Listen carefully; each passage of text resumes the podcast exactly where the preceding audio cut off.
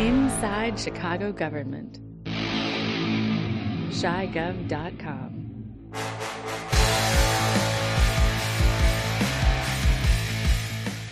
Welcome to another in a series of interviews about and sounds of Chicago government. I'm Dave Glowacz. In this episode, we'll hear about a controversy over a mayoral appointment for the permanent head of the Civilian Office of Police Accountability. Listen to a slight drama that erupted at the November 17 meeting of the full City Council, the mayor's reaction to that drama, and we'll hear from the proposed appointee herself, Andrea Kersten.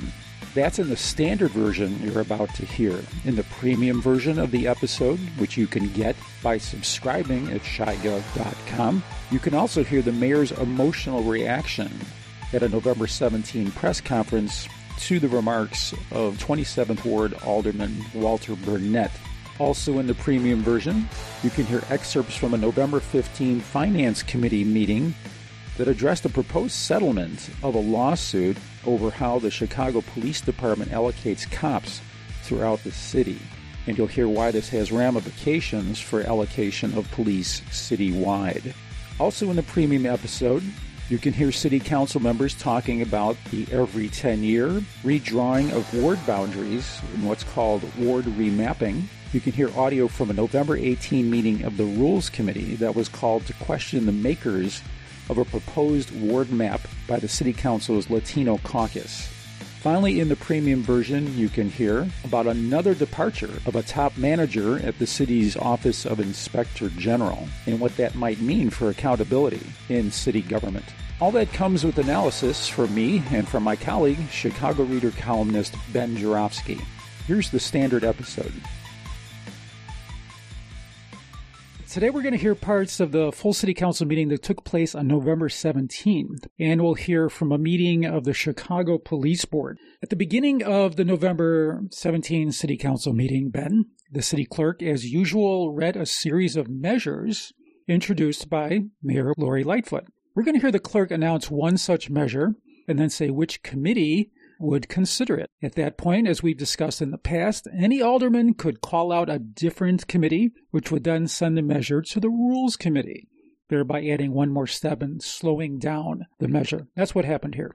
After that, we'll hear the mayor's reaction at a press conference. Then finally, we'll hear part of a speech at the November 18 meeting of the Chicago Police Board. Ladies and gentlemen, I have appointed Andrea Kersten as the Chief Administrator of the Civilian Office of Police Accountability. Favorable consideration of this appointment will be appreciated. Refer to the Committee on Public Safety. Two committees are being called the Committee on Public Safety and Committee on Housing. The matter is referred to the Committee on Committees and Rules. As we've seen, unfortunately, over the course of the last year in particular, predictable people do predictable things. So the fact that somebody sent that nomination to rules, not a shock whatsoever. And in fact, I gave Andrea a heads up that that was likely a possibility because we see, unfortunately, how some members of the council have used the procedural tools as a cudgel instead of trying to work productively. Andrea Kersten deserves a hearing. I think she's the most qualified person of the applicants that were put forward to me.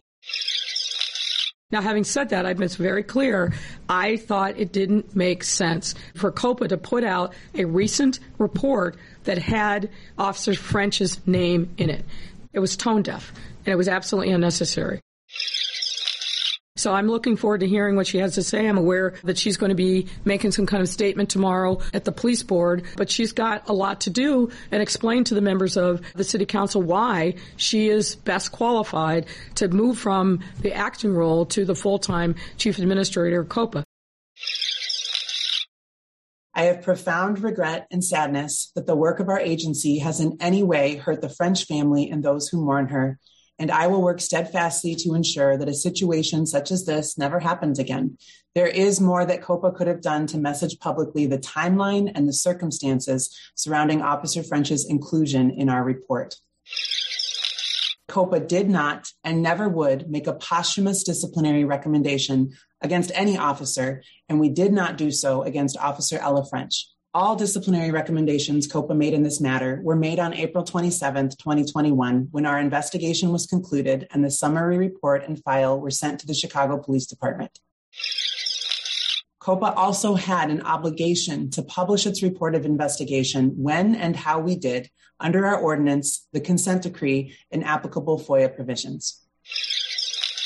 There was profound public pressure surrounding COPA's investigation into the raid on Miss Anjanette Young's home, but COPA still followed its process. Part of that process meant we were unable to immediately release our report in April while we awaited the superintendent's 90 day review and service of discipline against officers. When we release reports to the public, COPA does not alter or redact more information than the law permits. Despite a family's wishes, COPA adheres to the mandated policy and releases the information. This is a difficult job. And to do it well, we must make a commitment not to be swayed by public opinion, political pressure, or personal emotion, but to adhere to all of the mandates that govern our agency. Transparency is vital to public trust, but it only works when it's consistent. I would welcome a conversation to examine a process for ensuring a situation like this never happens again. Furthermore, there are opportunities here for COPA to share with the police department our approach for engaging impacted civilians and their families as they navigate this complex oversight system. These conversations could help the department to develop practices for how and when officers and their families are notified of COPA's transparency releases and what role, if any, COPA could play in that process. The former chief of this acronym we keep hearing, COPA, the Civilian Office of Police Accountability, the former chief was Sydney Roberts, but Ms. Roberts resigned in May, after which Mayor Lightfoot appointed a woman named Andrea Kersten as the interim chief. Fast forward to November, when COPA released its recommendations for discipline of police officers involved in the improper raid of the Chicago woman named Anjanette Young. And one of the police officers who received a recommendation of discipline was Officer Ella French, who later died in the line of duty this year. The confluence of events, the death of Ms. French and the release of the report stating that she should receive discipline for her role in the raid, touched off a big firestorm, which resulted, among other things, uh, a letter from 20 Chicago aldermen urging the mayor not to recommend Andrea Kersten as the new chief of COPA because she was involved in the authoring of that set of recommendations. This is politics in the criminal justice system, mayoral politics, automatic politics, all coming together to set up convenient straw men that you can knock down and look good to your constituency, knocking them down. People who already agree with you. So in this particular case, uh, the improper, is, I think that was the word you used, raid on Anjanette Young's house. Back in 2019, ladies and gentlemen, about 12 uh, Chicago police officers conducted a raid on Anjanette Young's home on the west side of Chicago. I would say within a minute, police could have realized that they had the wrong house, which is what the case was. They had the wrong address. But nope, they kept that thing going for a while. I forget how many minutes. I think it's around 40 at least. So anyway, the one police officer, according to Anjanette Young, who showed some humaneness, common sense, was Ella French. Ella French was later, as Dave said, shot, killed. Well, meanwhile, there's a report. The city of Chicago is doing its own investigations, taking its time, try, really would have buried it. There would have been nothing, but they're forced to because it's such an outrageous videotape that everybody saw. So they did this investigation and they put in the truth which is that Ella French was written up for her role in the raid, even though she was the kindest police officer that day to Anjanette Young. I believe, according to the reports, Officer French stopped a person on the street on the way into the raid, and she didn't report it. And that's technically what she got cited for. And I think she didn't have her police camera on. The point is this she was written up. And so now what? You're supposed to edit the official investigation?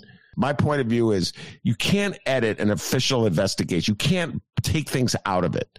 We're supposed to be a transparent city. Mayor Lori Lightfoot said, what did she say?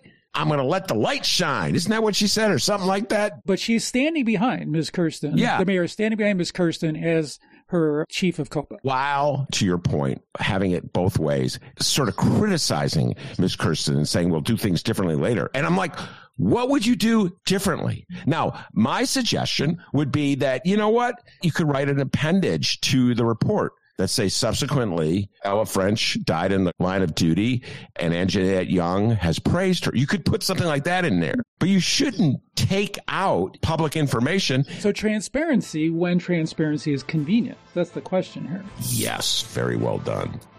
That's all we've got for the standard episode. If you'd like to hear the full length premium version of the episode, including material not heard on any other podcast, please subscribe at chigov.com. If you're already a subscriber, log in at chigov.com, go to the Chicago menu, and choose City Council. As always, listeners, we welcome your comments, your questions, and your suggestions for future interviews. Using email, you can get those to us via comment at chigov.com. Using Facebook, go to facebook.com slash insidegov. And on Twitter, find us at CHIGOVT. I'm Dave Glowacz. Thanks for listening.